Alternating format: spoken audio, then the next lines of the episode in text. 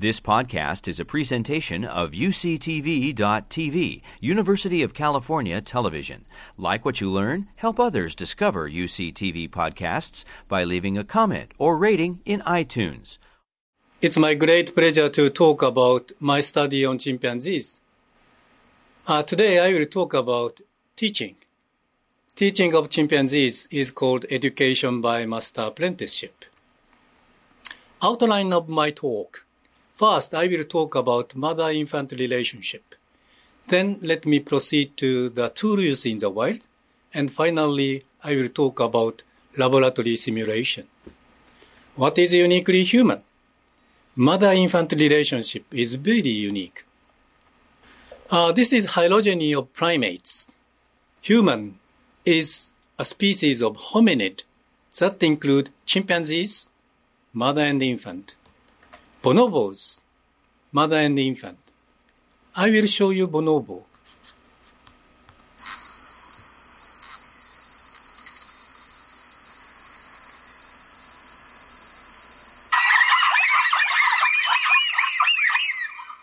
I visited Wamba, uh, Congo Zaire to see the bonobos.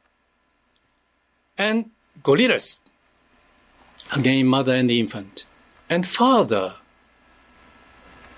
I will show you gorilla father called silverback.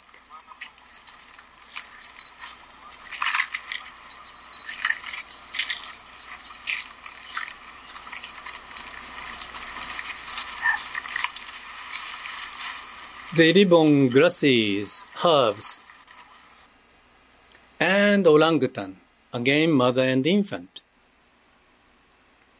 I also visited humans, hunter-gatherers, uh, in Cameroon. The person next to me has a big family, and the rightmost, her eldest daughter, has already the baby. This means his grandfather. And his wife is grandmother. Grandmothering is very unique to humans. So in short, human society is unique uh, because of multi-level society of family and community and collaboration in among the members of the community, sharing that makes us human. Let me proceed to the tool use in the wild. My field observation is done in Bossou, Guinea Conakry, since 1986. This is a forest of chimpanzees in Bossou.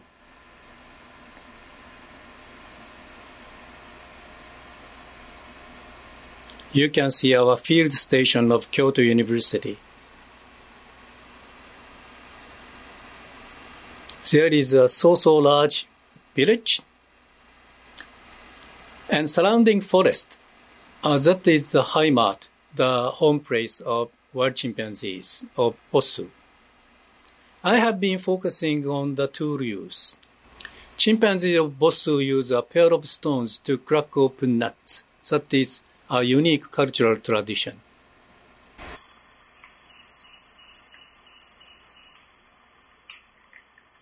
This is another female chimpanzee.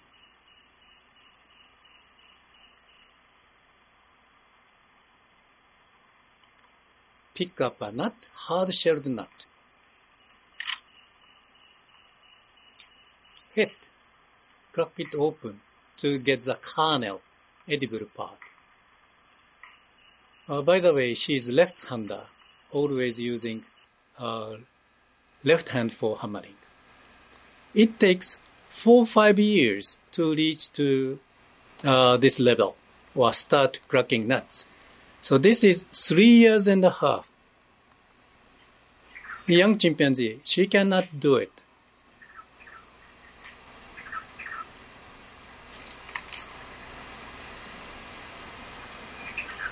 How will she do?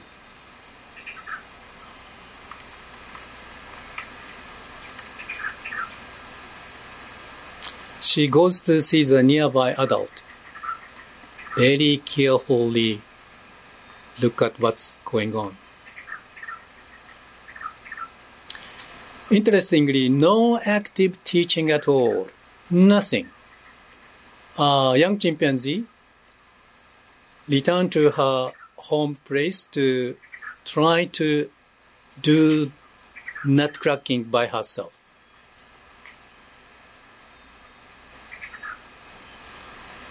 This is the way of teaching. This is a way of education in chimpanzees. There is a very few cases in which it looks like a teaching.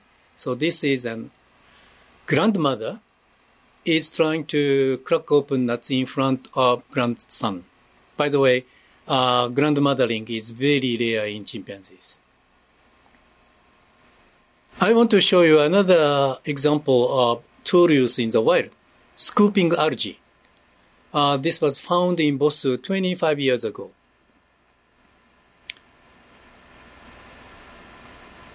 Standing at the edge of the small pond, each chimpanzee was holding a stalk or stick in one hand. And this is a digital holotype, the first video recording 25 years ago in 1995. Using stick to get algae floating on the pond.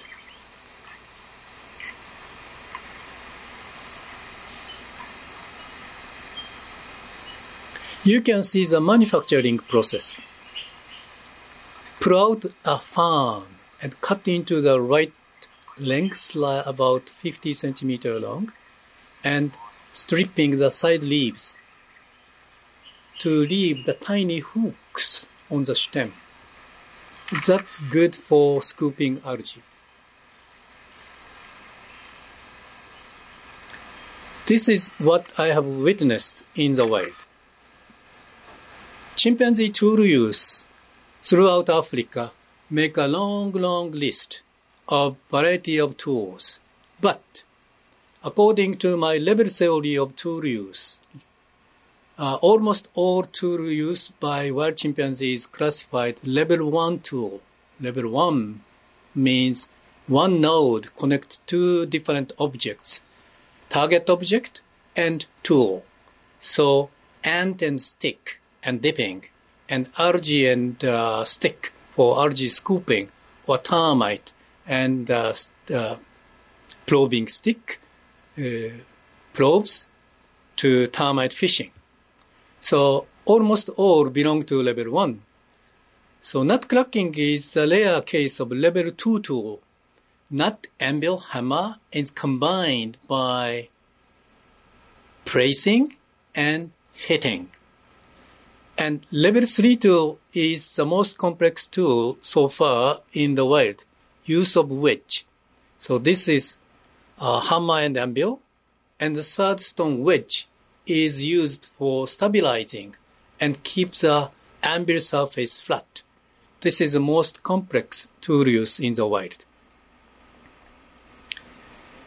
The question is how to teach or how to uh, transmit this knowledge and technique from one generation to the next. And that process is named education by master apprenticeship. That has three features. Mothers and other adults serve as models of the behavior. Second, the apprentice, the offspring, is strongly motivated to copy the behavior, intrinsic motivation uh, no food reward. And the third, in return, the mothers and adults are highly tolerant of the apprentice. So around the use site. So this is education by master apprenticeship. Human way of education is illuminated through chimpanzees. Three features, active teaching, verbal instruction, coaching, molding, guidance, suggestion, tutoring, scaffolding. But there is a subtle way of education too, uniquely human, that is helping, giving a hand, social praise, nodding, smiling.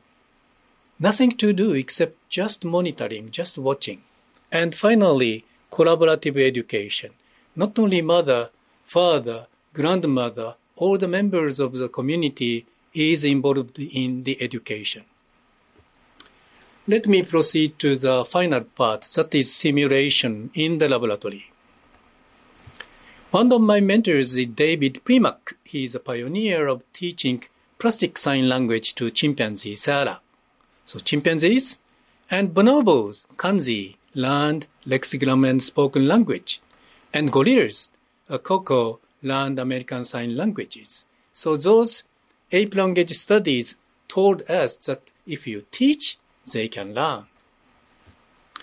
So in my case, laboratory study is called AI project since 1977. And up to that point, classic way of studying apes is cross-fostering. Uh, isolate the baby chimpanzee uh, from the mother. And I recognize it's not good because infant isolated from the mother looks like depressive. So when Ai chimpanzee gave the birth to her son named Ayumu in 2000, I strongly decided not to separate the baby chimpanzee from the mother. So what I called participant observation. I participated in their daily life of mother and infant who are living in a group of chimpanzees. So this is my way of studying chimpanzees. Multiple habitats are interconnected for the simulation of fission fusion group living chimpanzees in the Primate Research Institute. So in a face-to-face situation, I did the nesting cup, the cognitive test. Seven cups, small to large.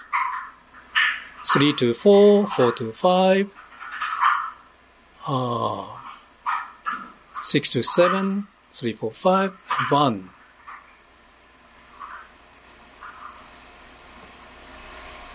And stacking blocks.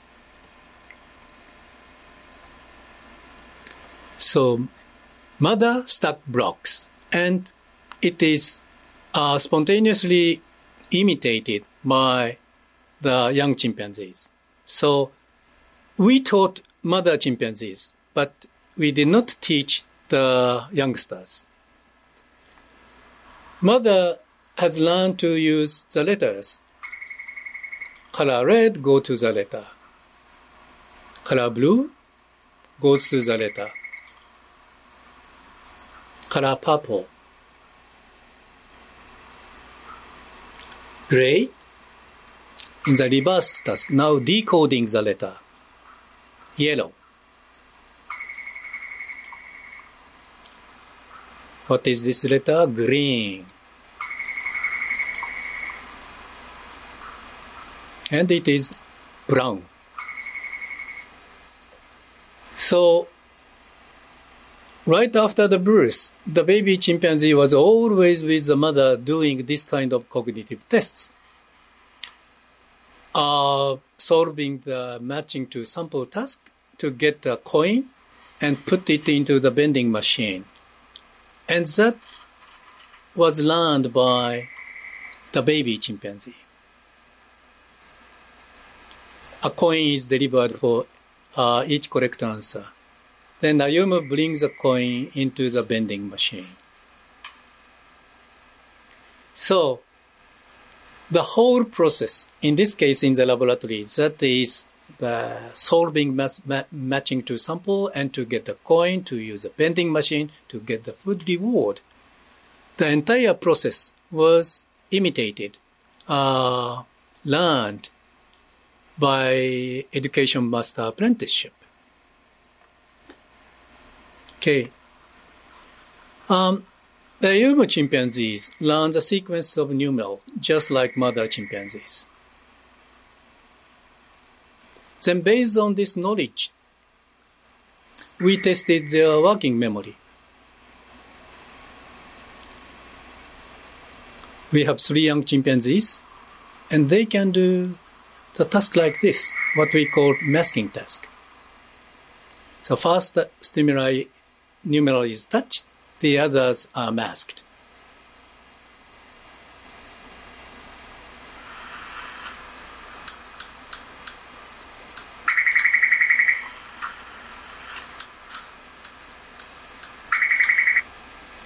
So I postulated the cognitive trade-off hypothesis.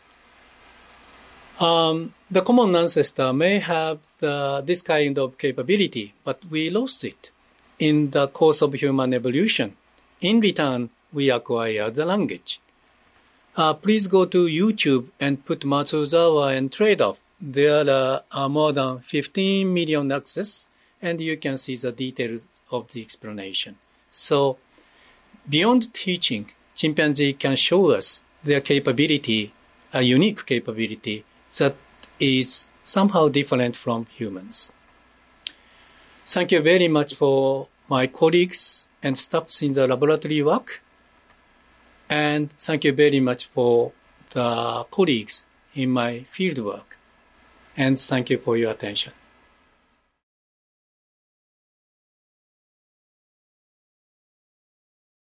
Thank you for that very kind introduction.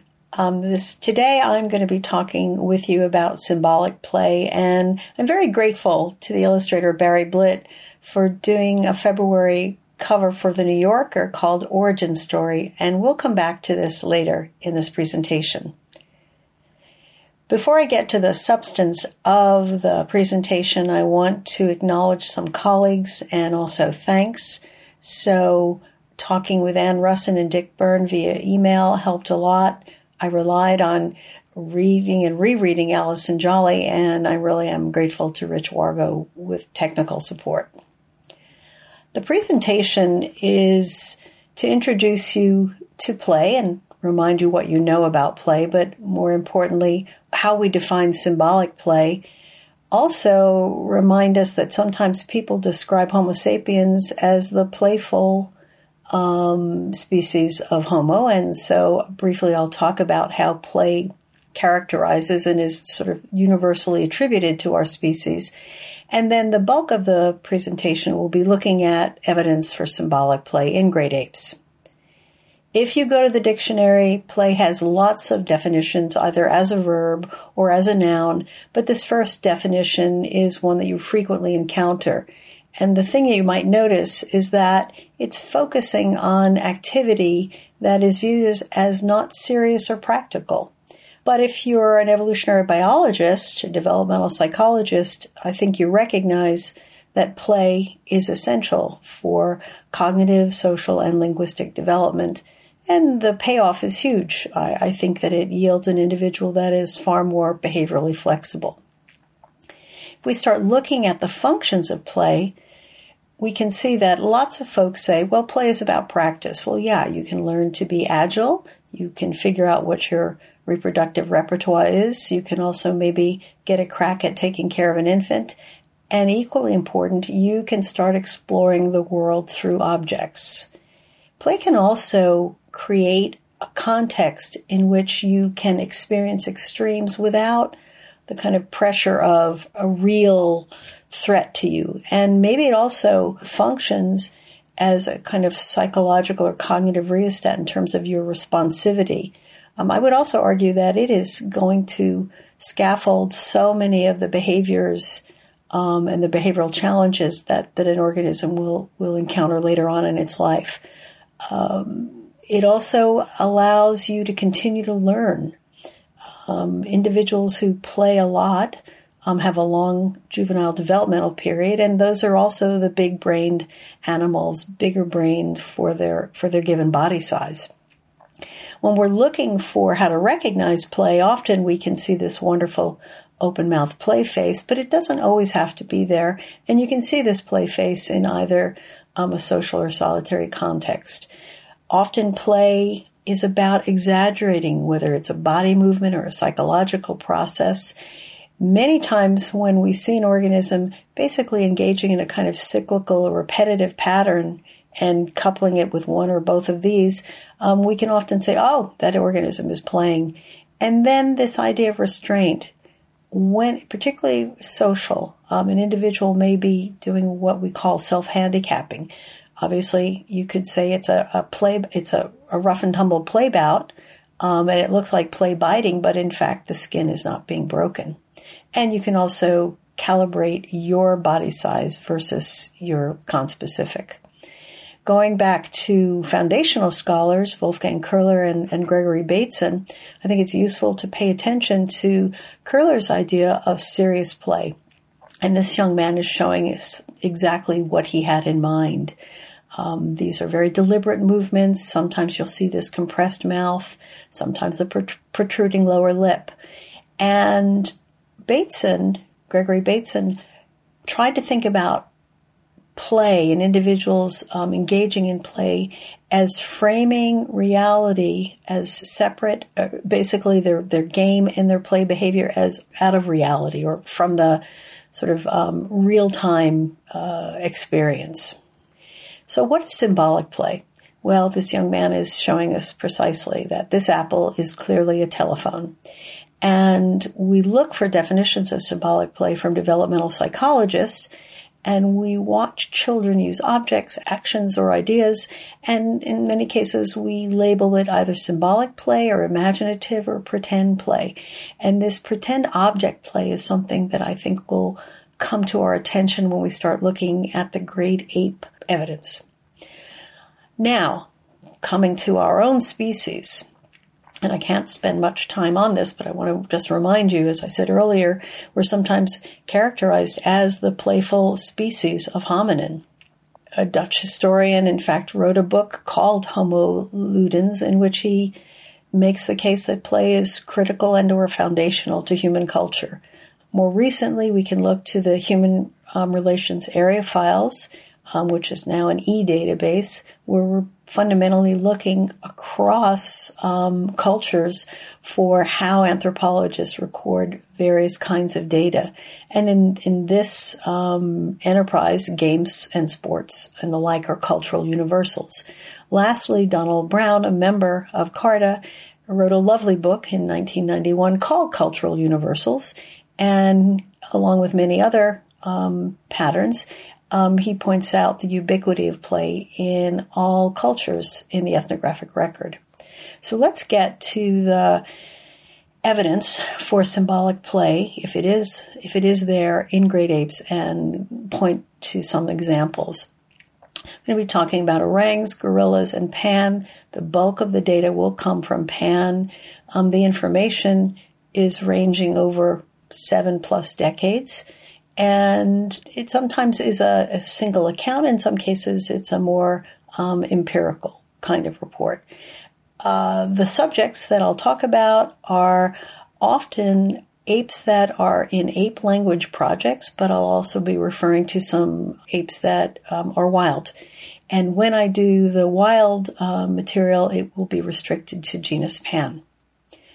So a single slide for Pongo, and in this case, an individual named Chantek, um, who was one of those early pioneers in American Sign Language acquisition, worked with an anthropologist, and just a very, I think, nice but informative anecdote. Um, Chantek would use his sign for cat, American Sign Language. Um, apparently, he was afraid of them, and he would use it um, and basically signed cats were nearby, but people knew that cats were not present. And then he would also feign fear. Gorilla. This is the famous Koko and Penny Patterson. Again, long lasting relationship, decades of work in acquiring American Sign Language. And when you look at how Koko uses the language when she's not interacting with Penny, um, she can sign to herself, she can sign to her dolls.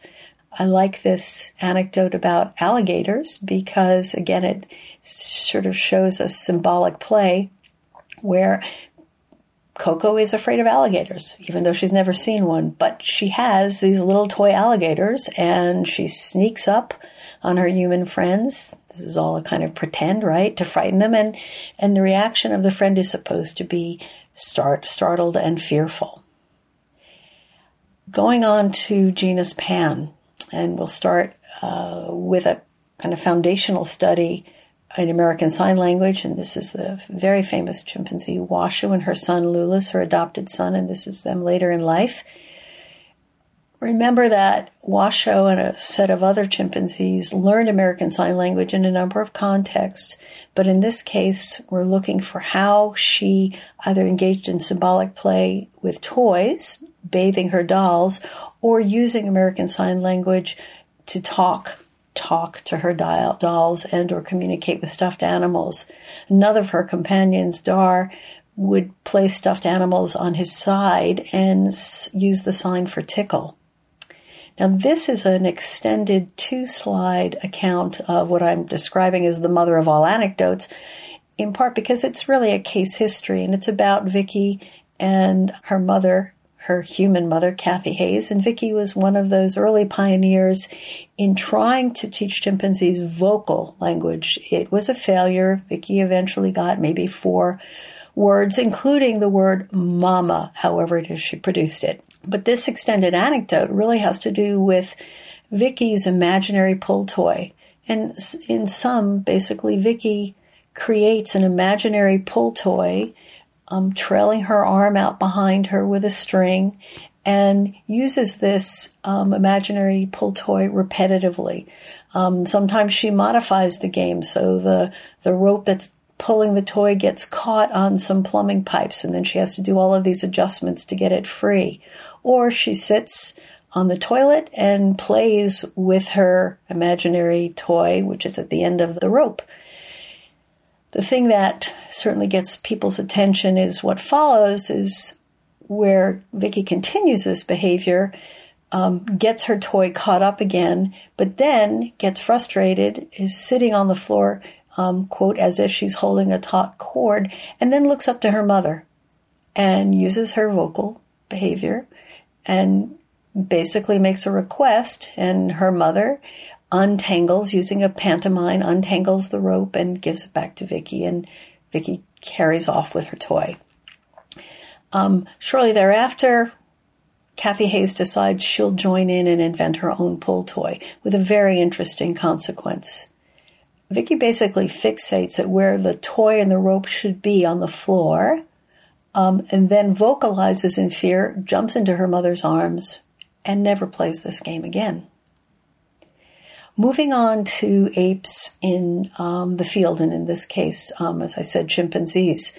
This is a, a, relatively recent study from the Kanyawara community in Uganda, um, where we're seeing juvenile chimpanzees, males and females, carrying sticks. They're also carrying rocks, it turns out. But there is a female bias in um, who's carrying the, these objects. And there is a video clip on the next slide. We will not be able to see it today, but in case you want to chase it down, because it's a pretty compelling interview with Richard Wrangham.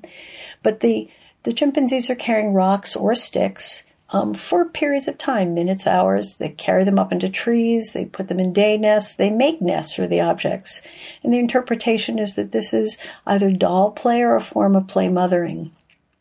The behavior stops after females give birth. And so far, this is the only community where this pattern of behavior has been observed. Another um, field chimpanzee site um, in far west Africa, the hottest, driest, most open habitat, involves chimpanzees exploiting um, shallow pools when the temperature is extremely high and as is the humidity. But in addition to basically having pool parties, they often use these pools of water to explore themselves and use sort of this reflective pool, I think, to, to kind of investigate themselves. These are climatological data just to show indeed how hot it is. The final field study I want to talk about um, is about bonobos, and this is the site of Wamba. It's directed by Takeshi Furuichi from the University of Kyoto.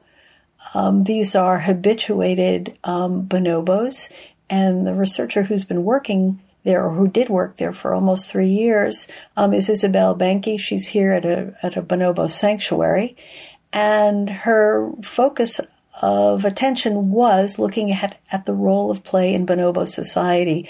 But here I want to focus on how bonobos use water.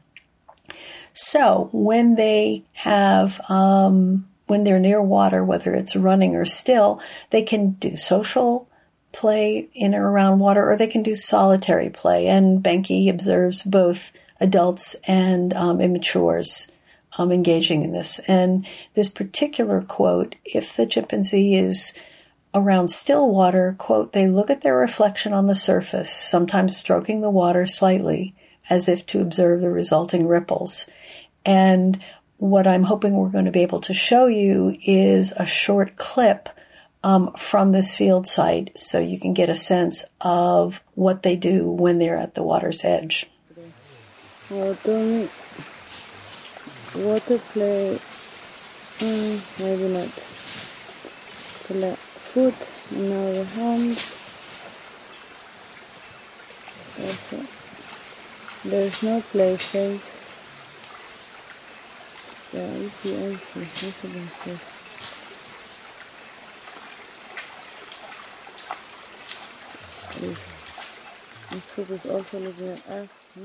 So I hope you have a sense um, of how at least this bonobo is responding to the opportunity to interact with water. And in your mind's eye, imagine what you would think if a child did the same.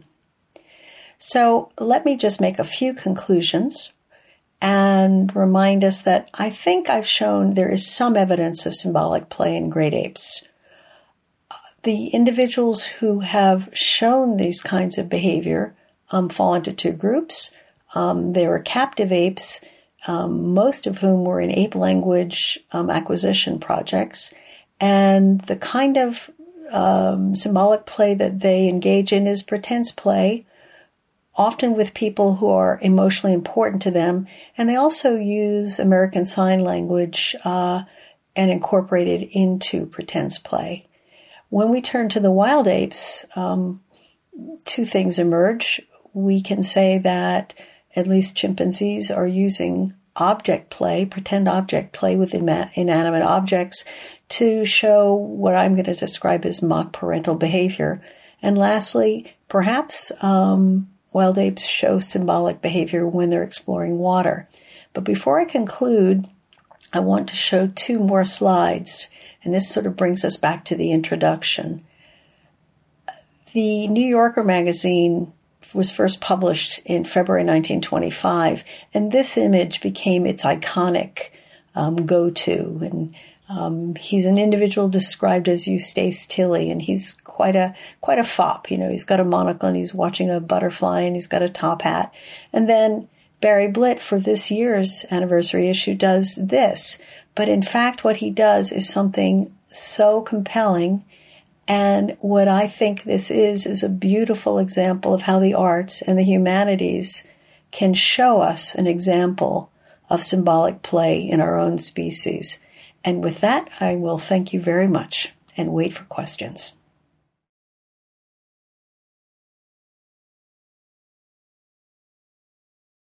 Well, welcome, and thanks for tuning in.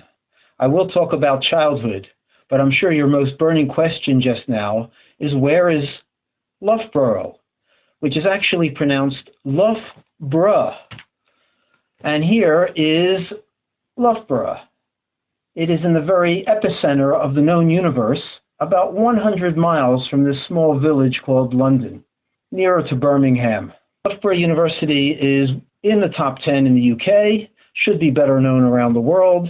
It is very well known for sports, but we also have a wonderful um, human biology uh, program there as well. Well, what is the human ape difference? If I sent you to the store to buy a child, would you know what to look for? And I think you would know in the human case. But what about apes? You're looking here at a photograph of one of the most famous female chimpanzees, Fifi, and two of her sons. Fifi was studied by Jane Goodall for many years. Fifi is a tremendously successful mother. I'll show you her reproductive history in a moment. She provides all the care for her infants, and she doesn't really have time or resources or energy to invest in her older offspring, like Ferdinand here, or really any of her grand offspring. Fifi is like most mother chimpanzees. During her offspring infancy, she must provide milk by lactation. That takes place, that lactation takes place over four and a half to five years in chimpanzees, a little longer in orangutans, a little less in gorillas, but it's a long period of time. Humans also nurse our young. By definition, all mammals nurse their young. But humans add a few twists to this nursing. Humans can provide milk by lactation or by some canny imitation of lactation, such as a formula. And humans can even add what we call complementary feeding. Now, this painting from um, the 1500s by Mar- Martin de Vos uh, shows a very special infant right here. And uh, the sister, uh, half sisters of Mary are depicted all around her. This one is nursing an infant, and this one over here is providing what we call complementary food, a, a, a gruel or a porridge to this infant. So human mothers already have other strategies besides breastfeeding their infants in order to care for them. Human mothers also do not nurse their infants for the four and a half to five years that chimpanzees do. Human mothers typically nurse their infants for less than three years. We can look here at a synopsis of what is called human life history by stages of feeding. Of course, before birth, feeding was done via the mother's placenta. After birth, during infancy, we have feeding by lactation or formula, and very often by the age of three months or so, some complementary foods. But by about age three, most mothers are finished breastfeeding and feed their young a more uh, variety of complementary foods. But the mothers don't have to do this because the child now at three years of age until about seven years of age is capable of eating watered down or processed versions of adult food. Anybody can feed a child. It does not have to be the mother. So the mother can go on and have another infant while grandmother, aunts, older brothers and sisters, sometimes even fathers have been known to care for their children. Following human childhood at about seven years of age is a period that we share with chimpanzees is called the juvenile period. Juveniles have to feed themselves. Well, of course, human seven year olds usually don't do all of their own food preparation and feeding, but seven year old humans can do quite a bit. They can be helpers, uh, helping in their families, helping with the care and feeding of even younger brothers and sisters. And, you know, so called street children around the world young people who are often out on their own on the streets are not, in fact, children at all. Uh, our research has shown that the youngest people on the streets are in, in countries around the world are six and a half, seven years of age, who are really juveniles and able to take care of themselves. Childhood shows up not only in styles of feeding, but also in the way we physically grow. Here we have curves of growth for boys and girls. Boys and girls are about the same height. We're looking at height in centimeters from birth until about age 22. They're about the same height until puberty. Girls usually hit puberty a couple of years before boys do. Girls are a bit taller for a couple of years. Then boys begin their puberty, and because their puberty, their adolescence really is more intense and prolonged, end up about 12, 13 centimeters, 5 to 6 inches taller on average as young men than do women. More telling than the amount of growth is the rate at which we grow. From birth till about three, infants are growing, human infants are growing very fast, but at a very steeply decelerating rate. Somewhere at about age three, that steep deceleration begins to level out and by six, seven years of age becomes a steady six to seven centimeters per year. That is the childhood period, this change in growth rate from very steeply decelerating to more steady. And then at the end of childhood, there's a further deceleration during the juvenile stage. At puberty, growth rates accelerate again, and both the typical girl and typical boy have a very noticeable adolescent growth spurt. If you have adolescence or had adolescence at home, I'm sure you noticed it. Eventually, you reach a peak, then growth decelerates again, and the mature adult develops at the end of that period of growth in height, growth of the skeleton. good idea to wait until your own body growth is finished before you start having babies because um, young women who have babies while they're still growing themselves often have health problems for the mother or for the baby or for both. So the full features of human life history go from infancy to childhood, juvenile, adolescent, and adult stages. This is a young Charles Darwin, and he made many observations about biological evolution, of course, but also about human and non human animal behavior. He was a big fan of photography, and here is Charles Darwin depicted with his oldest son, William Erasmus Darwin, when little Bill here was about three years of age. Notice that William is dressed in a dress. Boys and girls were not dressed in gender specific clothing until late in the childhood period, about six, seven years of age. The Victorians and others knew that until about the juvenile stage, human infants and human children were very similar, whether they were boys or whether they were girls. It's not Charles Darwin that I want to focus on, however, it's his wife, the mother of uh, William.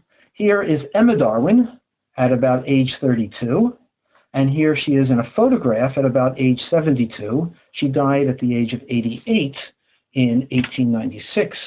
During her lifetime, Emma Darwin gave birth to 10 children, the first at age 31. We think that's relatively late in the historic past, but Emma waited until she was 31. Then she cranked them out quite quickly because she had those 10 children between her 31st and 48th birthday.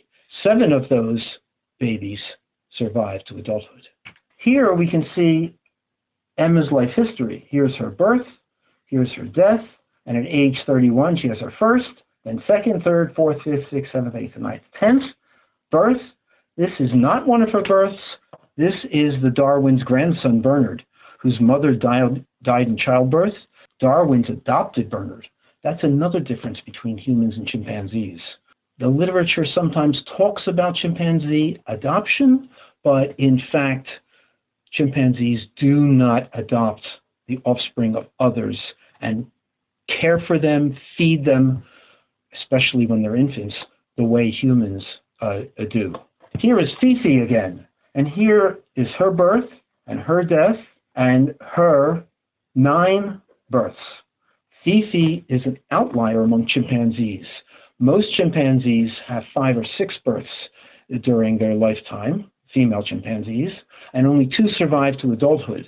In Fifi's case, out of her nine, I believe seven survived. Um, but notice how Fifi has to space out her births because while she is nursing her current infant, she cannot have another pregnancy or birth. She has to wait till that infant is essentially finished nursing. Whereas Emma Darwin could stack them and crowd her births together. Probably Emma had wet nurses to help feed her infants. But even without any help, uh, human women today can have successful births every 18 months, two years, without compromising the health of the previous born infant. So, chimpanzee mothers care for their current infant for four to five years and on average have a new baby every 5.9, six years. Even so, only about two thirds of their live born babies survive to adulthood. In contrast, people have more babies, maybe not as many as Emma Darwin, but people have more babies. The world has more than 7 billion people, and chimpanzees are an endangered species. So people can out reproduce chimpanzees. And one reason for that is childhood, which frees the human mother from nursing and caring for her current infant. Other people can take care of that child while the mother goes on and has another baby. In the uh, through historic times and in traditional societies, 50 to 60 percent of live-born infants survive to adulthood, and in modern wealthier nations, over 90%, in fact, closer to 98% of live born healthy infants will survive to adulthood. And here's just one photograph from my field work in uh, Portugal with Cape Verdean and Portuguese uh, juveniles who are doing quite well. This painting encapsulates human life history. Tornado over Kansas by John Stuart Curry. You have the infant in its mother's arms, indicating the attention and care that the mother must provide infants. Here is the child being guided to the storm cellar by her father. She may not know what's going on, but she understands that the father, someone other than the mother, can care and protect her. The juvenile boy, who still has the rosy cheeks of his uh, younger sister, is old enough to take care of himself and save the cat. And finally, the adolescent boy, who's starting to get the broad shoulders of his father with all that testosterone running through his body, even pushes up his cowlick over here. He can save the puppies of the mother dog. Then, of course, we have the reproductively mature and economically mature adults. So, in the few minutes that I have remaining, I'm going to talk about when did childhood evolve in the fossil record. So let's take a look at the living apes. We have humans, bonobos, chimpanzees, gorillas, and orangutan. One thing that separates all those non-human apes from the human ape is they have 48 chromosomes and 24 pairs. We have 46 and 23 pairs. Does this have something to do with the evolution of childhood? The answer is we do not know. We do know that some six or more million years ago, the living chimpanzees, bonobos, and living humans shared an extinct common ancestor. We do not know exactly who that was. There are some good guesses, but I can't say for sure who it was. We don't know exactly when the different stages of human life history versus chimpanzee and non human ape life history evolved, but that is a very active question in research. One of the first hominin fossils to be discovered is this Taung baby from the site of Taung in South Africa, Australopithecus africanus, as it's known technically today. This individual was about 2.3 million years old at the time of death. Death. We know that it was an infant because it had all of its baby teeth, its milk teeth, except its first permanent molar had just erupted. We also know that as adults, these Australopithecus africanus individuals had brain sizes about 440 cubic centimeters, which is about one third the size of modern human brains. So, based on its teeth, Comparing it with modern humans and with apes, we know that it was about three years old at the time of death. We also know that given its dental development and what we can see from its skull, we have no other parts of the body, just the skull, it had a chimpanzee like pattern of growth. It may have walked on two legs, but it still grew up like a chimpanzee, meaning infancy, juvenile, and then adult stage. No childhood. There are other species of Australopithecus, the older Australopithecus afarensis, so-called Lucy, as far back as almost 4 million years, and Australopithecus sediba, this adult female and uh, this, excuse me, uh, juvenile male and this adult female were discovered in South Africa about 2 million years old. I worked on the sediba juvenile remains to try to determine its state of maturation at the time of death. We know that it was still growing because we can see the evidence from the skeleton that there are still lines of growth at the ends of the bones. Here's the upper arm bone, the humerus, and this is called the epiphysis, where growth is taking place so the arm bones can get longer. And we also looked at epiphyses in the hips, the upper leg bone, in the shoulders, in the heel bone, the calcaneus. Suffice it to say that we conclude that the skeletal remains of this juvenile male Australopithecus sediba are consistent with an ape-like pattern of maturity. No childhood. It was still growing up like an ape, even though it could walk on two legs. A bit later in time, we have Homo erectus. This is an image of what is the most complete skeleton of any fossil ancestor until we get to modern humans. So we know a lot about this boy. You can see the epiphyses. We know that he was still growing. You can see that black line just there, just here, and elsewhere at the knees as well. We know he was about eight years old based on careful studies of the formation of the teeth.